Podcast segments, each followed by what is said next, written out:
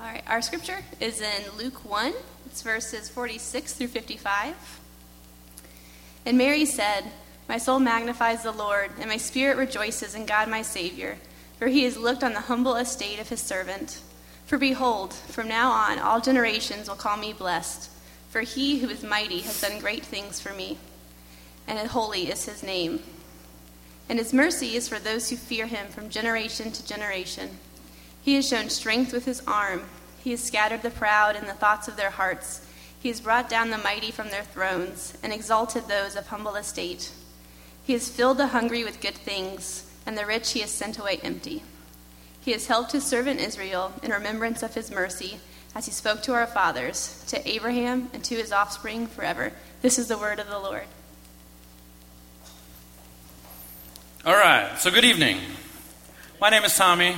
I'm the pastor here, and uh, I, I, I, love the Christmas service. Lots of new people, and I don't get to see them because there's lights in my face, so I just there's shadows. So, um, so our Christmas service is uh, it, it started a long time ago, years ago, when we decided one day, hey, we should just get together. You know, we don't do like a Christmas cantata or anything.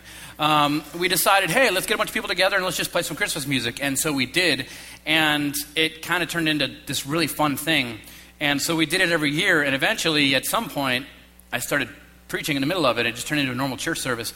Um, and, but, but the main thing we love to do for our Christmas service is music. And so we do a lot more songs than we would normally do, and we spend a lot of time on it. Um, because music is, oh, look look at me, I'm all disheveled. Oh, I'm sorry, I apologize. Oh, well. Um, and uh, music is something that's really, really, really important to our community. We have a lot of musicians. We love to make music. We record it, we put it out, we sing it. Um, music is very integral to everything that we do. Today, I'm actually going to talk about why. Normally, I would get up and I would, I would just read sort of the, um, the, the, the typical story here of Jesus' birth, and I would open up the context and I would say, oh, this word means this, and uh, here's what was going through people's heads at this point in time. I'm not doing that today. Um, this is different. Um, I'm going to talk about music. I'm going to talk about why we sing, why it is incredibly important for us to sing, especially at Christmas, especially at times of great rejoicing, especially at times when we are um, feeling, um, hopefully, a, a, lot more um, aware of hope and love and, and good things.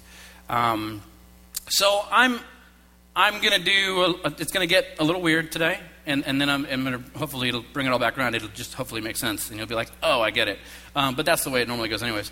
Um, so, um, music. Uh, I have noticed whenever there is big, exciting occasions, weddings, um, uh, parties, things like we do, we have music. We hire live bands, and we uh, have at least a stereo system because there's nothing more awkward than a party without music um, because everyone is just music covers up awkward. If you turn it up loud enough, it deletes awkward. Um, and I'm particularly fascinated by people's, a lot of times, reactions to really good news babies being born and um, things, life changes coming about. There seems to be a way that people react where there's a, there's a bodily reaction where we kind of put our arms up and sometimes we jump up and down and sometimes we sing um, if, you're, if you're from other parts of the world, you may notice whenever there's celebration, there's people just bust out dancing and they, and they, and they sing. Um, music is very, very integral to celebration. Um, perhaps if you were in first century Rome and you were maybe a girl and you were maybe like a Jewish girl in first century Rome and you found out that you were miraculously pregnant, um, I'm just making it up as I go, um, uh, and you found out that this baby was going to be the long awaited Messiah, um, perhaps um, the way you would react is to write a song. And maybe this song that you wrote would pull from ancient songs that have been sang for a very long time, and it would, it would speak about um, maybe ancient people that you've descended from, and it would take some of the songs they sang about, and then um, you'd take bits and pieces of that throughout your history, and, and then maybe you would sing about the context that you were in and what this means for you and your people and um, the hungry being fed and the sick being made well. And this is exactly how Mary reacted. She writes, she writes this song called the Magnificat. Um, we call it the Magnificat because in, in Latin, if you read it in the Latin, the very first word, magnificent, transfer, translates to Magnificat. And so we This is the name we've given it. This song has been, since the day she wrote this song and sang it out loud, this song has been sung every single year since the day it was penned. Um, it has been sung in cathedrals, it has been um, sung by choirs. It has Beethoven at one point took this song and um, put it to music, and he played it with like kettlebells and trumpets, and it's this amazing sound. And they would play it in the cathedral he was in in Leipzig, Germany, and it was just this incredible sound, and it was um, it's a, a, very important song. Um, Christians especially have always loved this work that she wrote and the way that she responded. Um, and so music was a massive part of her celebration. If you fast forward um, a few months, um, you see angel, uh, you see shepherds in their fields, and the shepherds are watching over their flocks. I'll, let me just read this here. There were shepherds out in the field keeping watch over their flocks by night, and an angel of the Lord appeared to them. And the glory of the Lord shone around them, and they were filled with great fear. And suddenly there was with the angel a multitude of the heavenly host, praising God and singing, Glory to God in the highest, and on earth peace among those with whom he is pleased. And, and so, of all the ways that the message of the Messiah being born could have been announced, it's music. It's not prophets walking around yelling things. It's not some decree that is plastered on the wall. There's, I guess, hundreds of different ways you could have proclaimed this, but instead it was proclaimed by a massive group of angels singing. For some reason, singing is the most important way to proclaim the message of God at, at Christmas. And it, it seems to go from, from happening to happening to happening of it, it, all, it all involves singing. If you fast forward a little farther, there's a man named Simeon. And apparently this man, Simeon, um, has been having this conversation with God. He works in the temple, and he, um, God has apparently been telling him, before you die, you're going to see the Messiah in person with your own eyes. And lo and behold, Mary and Joseph come walking into the temple after Jesus is born, and they carry him into the temple, and Simeon is there, and he sees the baby, and it says this, and he, he came in the spirit into the temple, and when the parents brought in the child Jesus, to do for him according to the customs of the law, he took him up in his arms and blessed God and sang, Lord, now you are letting your servant depart in peace. According to your word, for my eyes have seen your salvation that you have prepared in the presence of all peoples, a light for revelation to the Gentiles and for glory to your people Israel. Um, the, the way he responds is through singing. And so, songs, music, dancing, the beat, sound put to time, that's all music is, but for some reason it's this response that humans have. Um, have you ever thought in your mind Christmas is, is coming and you say, well, it doesn't feel like Christmas? And the reason probably is because you're not hearing enough Christmas music. There's the one thing that makes it feel like Christmas, and it's music. Um, I, there's so many times where um, it, the, the, debate rages every year. People are still eating their Halloween Snickers, and Christmas music starts playing, and they get really upset about it. And they're like, this should not be playing right now. And people debate online. Look, I'm a fan. Just play it in mid October, I'm in. Like, I will totally blast Christmas music. It drives my wife insane. Um, love Christmas music. Love me some Christmas tunes. Um, so, I think, um, and, and, if you think about it, no other holiday has what Christmas has. There's not really like Thanksgiving songs. There's not, uh, uh, I guess, New Year's no, what is it? Uh, uh, you know, Fourth of July has that I'm "Proud to Be an American" song that plays over and over. Um, and then there's uh, there's not really like resurrection songs for Easter. I mean, there's a few, but they're not played on the radio. So, um, and I, Halloween has the Monster Mash and Thriller. That's my entire Halloween playlist, and so that's it. That's all I have. Um, Christmas, however, is all about music. For some reason, music has always been accompanied the announcement of the birth of Jesus. And so I, I wanted to explore why music is so important, especially around this time. And so um, I'm going to talk about that now. That was the intro, by the way. Sorry, two services. Second one's going to be late. Um, so, in case you haven't noticed, human beings in all of creation are different.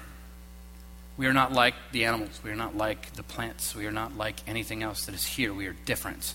Um, and one of the things that sets us apart is our ability to make music. Um, every child, every single child has this, this innate desire to keep time, either to music that they hear or music that they imagine in their heads. Um, and chimpanzees don't do this. There's no other animal in all of creation that reacts this way, that keeps time to music. All right? This kid is three years old.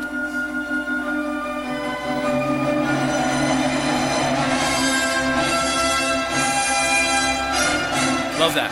All right. Now, music is quintessentially as human as language.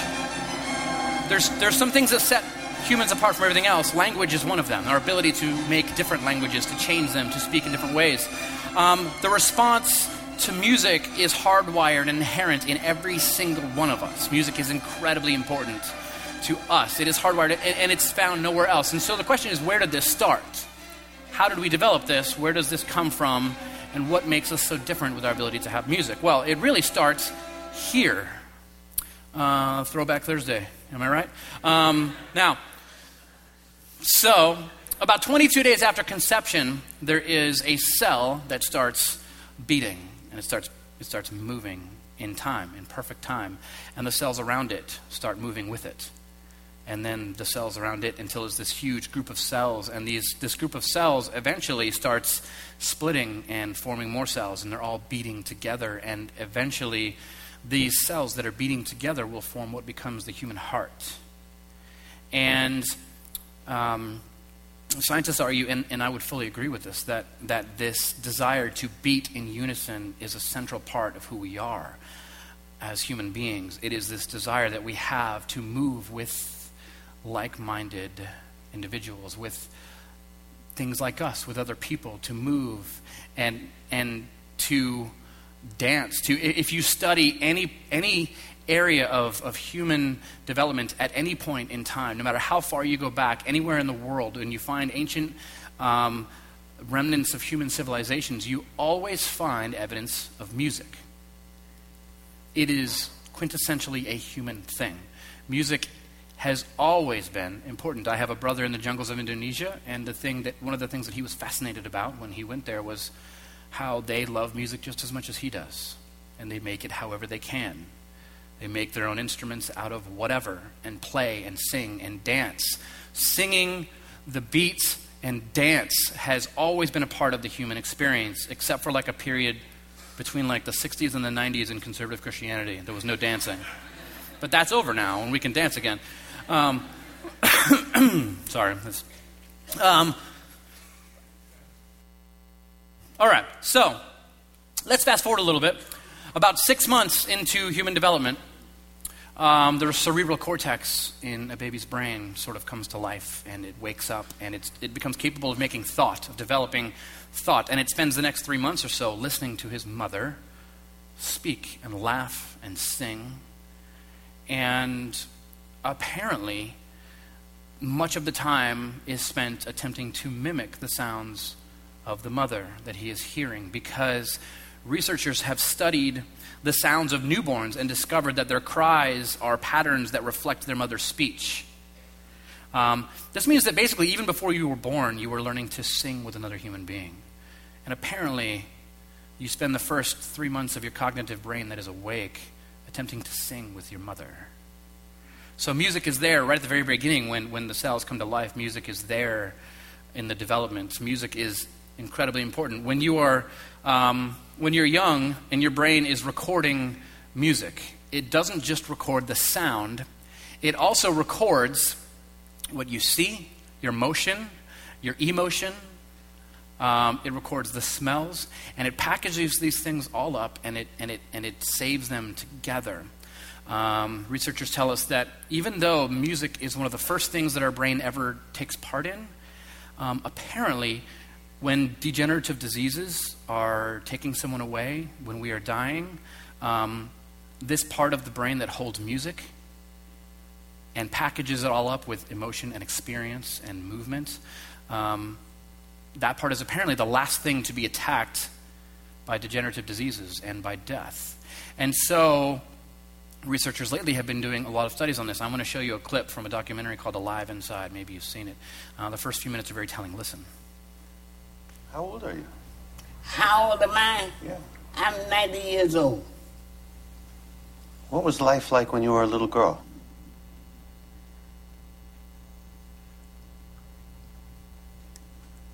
Oh, God, I forgot so much. I, forgot. I've forgotten so much. I'm very sorry. Oh, it's okay. What have you forgotten? I've forgotten what I used to do after I became a young lady. I've forgotten so much. I can't remember. I've been here, I've been here, I've been here 90 years. And if I could remember, I would tell you, but I don't, I can't remember. I want to try an experiment. What? I want you to try and let the music take you back into your memories. To travel back into time. And then we'll stop and you can tell me where it took you. Um, um, you ready?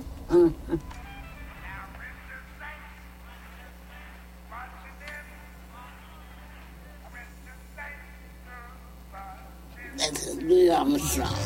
Yes, I want to be in that number. I win the same. Wow.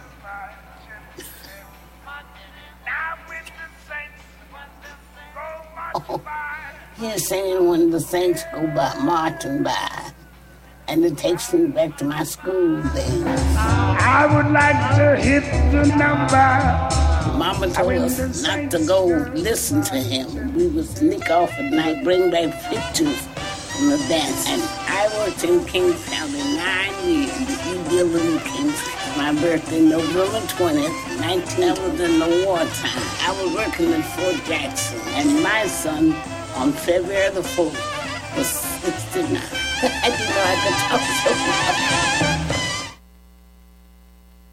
And so, yeah, apparently, um, music has this ability to awaken parts of us inside that, that we used to have that are long forgotten.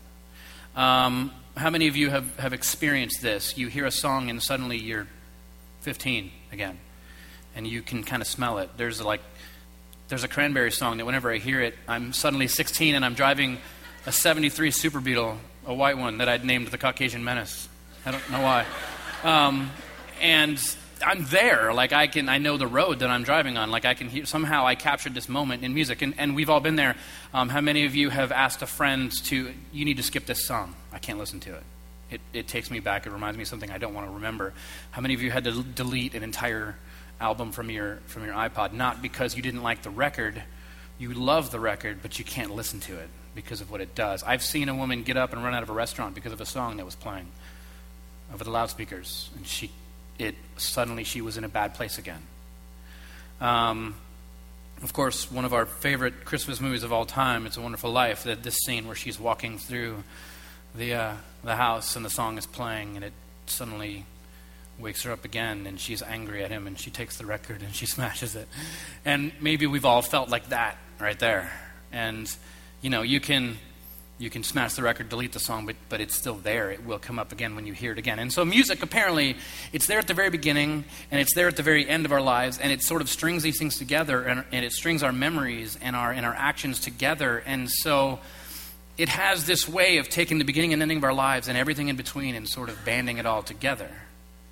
Um, m- another thing that music does is it, it joins together not just our own lives, but it joins us together with the people that have come before us. And how many of you have been singing really old Christmas songs and you read words like thee and thou, and then there's kings and there's queens and there's thrones and um, diadems, whatever those are, and uh, I know what they are, I'm just seeing if you do. Um, and there is thrones and crowns and, and servants, and they're writing in this language. These songs were, were, were written at a time when this is how the world was. It's called enthronement language. Um, and enthronement language is from the days of kings and princes and, and knights and armies that carried swords and rode on horseback. And, and so the, the biggest thing that they could imagine, the most, the most high thing that they could imagine was a king sitting on a throne. And so when they had to talk about somebody who was higher than anyone else, they talk about God. He's the king. He's on the throne. And, and you know, they, they didn't have republics and democracies. They, they had um, they had kings, and they had, they had good kings, and they had bad kings, and, and they could see that when human beings reigned, it was not good, it was not well, and they longed for the day when God would reign over all of them. and when they would be a king without the attributes that humanity had, who would be good and perfect. And so they say, you know, there's the song that the children sang, Hark the Herald Angels sang, Glory to the newborn king. Um, we don't live in that time, but we still sing these songs. And there's another type of language that's used in ancient songs called three tiered language. It comes from a time when people didn't have satellites and telescopes, and we believed God was literally just past the clouds in the sky, and that that's where the that's where heaven apparently was. And then we believed that that below our feet, you know, we buried people there, and there was lava there, and, and that's where Satan and his minions were. And and and red is always in style and fashion, and people are poked with yard tools. Um, and so in the middle here is us, and this is where they believed that the action sort of happened. And and so um, we used to sing last year. I think we sang a Christmas song called "Love Came Down at Christmas." Do we really believe that love? It uses three-tiered language. Do we really believe that love came down? No. We know that God is here, that God is working and active. He made Himself known to us, and He took on a form that that would change things, and that we would understand, and He would show us who He is um, in the flesh. And so but we still sing these songs. Even though we don't think their worldview is the same as ours, we know the world's different than they believed it was, we still sing these songs. And when we do this, we are agreeing, yes, God is the king. Yes, God is on the throne. Yes, God is in charge. And, and uh, when we say God is stronger than any army, yes. When they say that he reveals himself in the moment we need him, that he came down at Christmas, yes, we agree with that. And so we sing not the worldview, we're singing the faith, and we're singing the love for God the ancient peoples had, and so by doing this, we are joining ourselves with them. We don't throw out the songs because they have different language than ours do. We actually embrace them more. We think they're more beautiful, and sometimes we even write them our own songs in their language. Um, and sometimes when you're alone, and sometimes when you're scared and, and you have fear for your world that you're in, sometimes it helps to hear one of the ancient people who had it much worse than you, by the way, say something along the lines of, a mighty fortress is our God, a bulwark never failing. And you're like, yes, yes, that is true. So music doesn't just join our lives from beginning to end, it joins humanity all the way back to the people who have always followed God. When we sing their songs, we are agreeing with them and joining in the chorus that has been going on and on and on and joining in these choruses. Um, there's a tribe in the outback of Australia that um, didn't uh, have any kind of written language, um, ancient tribe. They had no way of keep writing down their history, of, of keeping tabs on who they were. Um, but they were a semi nomadic tribe, and they were apparently very capable of traveling incredibly long distances on routes that they have historically always traveled. But researchers had no idea how they could do this because they didn't know, they knew they had no written language. So they're like, how do you know where you're going? You just start walking. How is this? And then they noticed that there was also these songs that the Aboriginal people would sing. And the songs seemed to make no sense. And they would randomly talk about these different things that, that didn't seem to go together at all. And they had awkward beats that would change. And then sometimes they would change languages into another language. And they would ask you, well, what's that part of the song say? They, I don't know. I don't speak that language.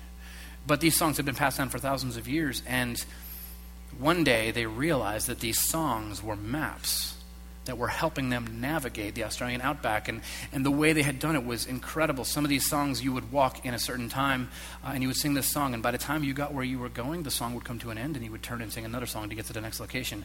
Other times it would randomly just name out different things that you were passing by to ensure you, you were on the right track. Other times the songs would change language when you were entering into other tribal territories that spoke a different language, and they would know who you were and where you were going by the song you were singing.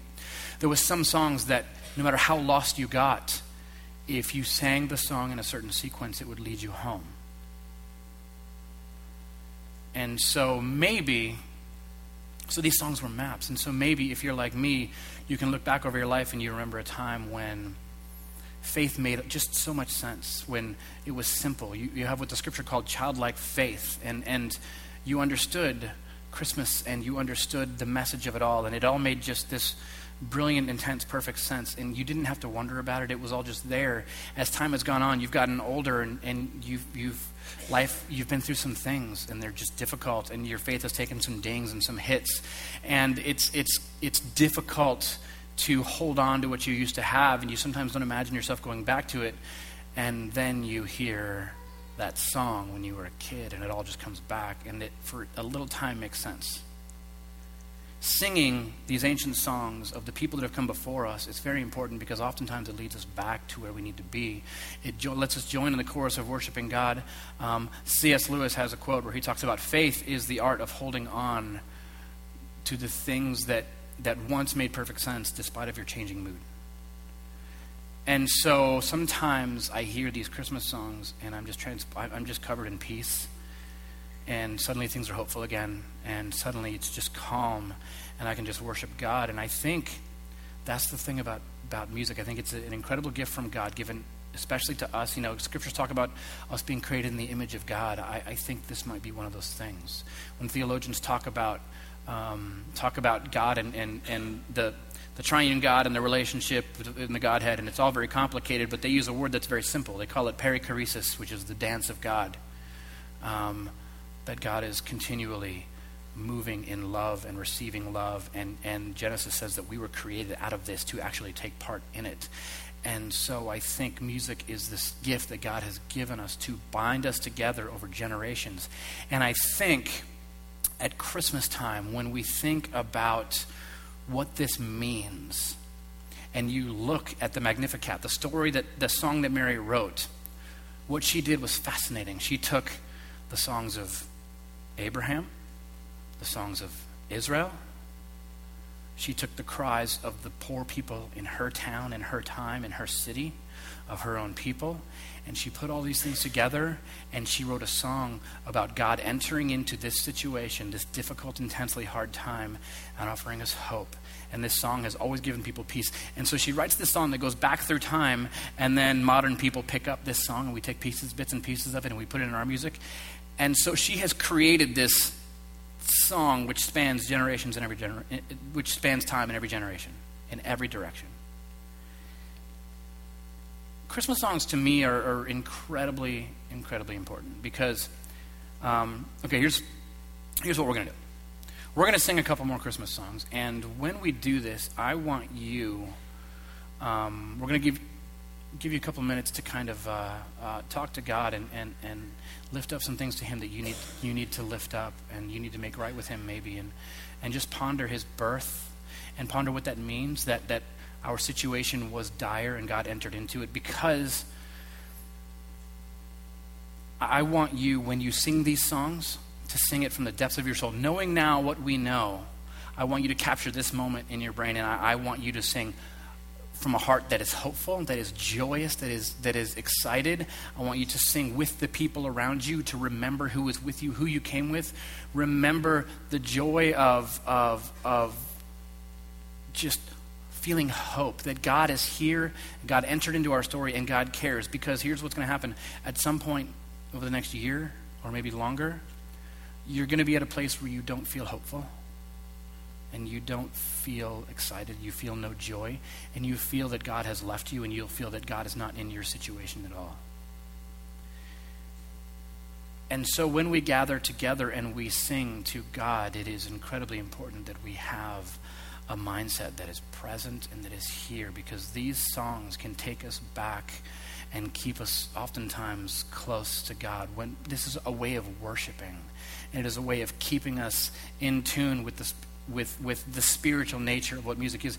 Music is incredibly spiritual. Incredibly spiritual. Anytime Christians gather together, they sing.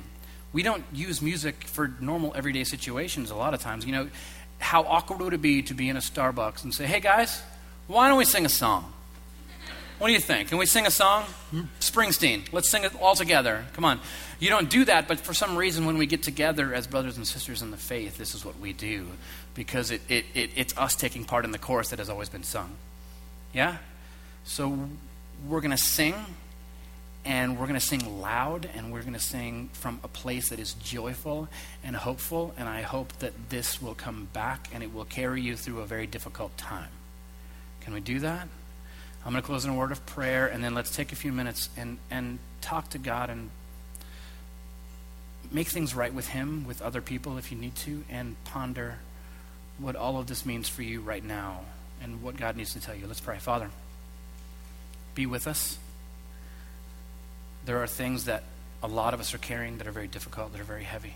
I ask that you would remind us that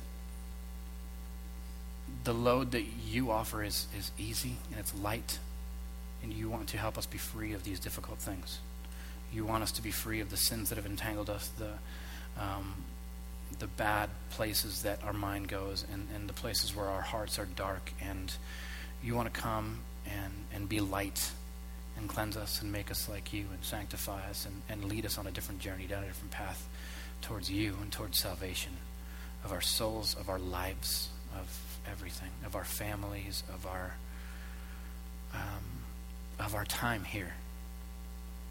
And so, as we sing, I ask that you would lighten our hearts, make us joyful, and help us understand the importance of every single moment. We love you, God. In your name, amen.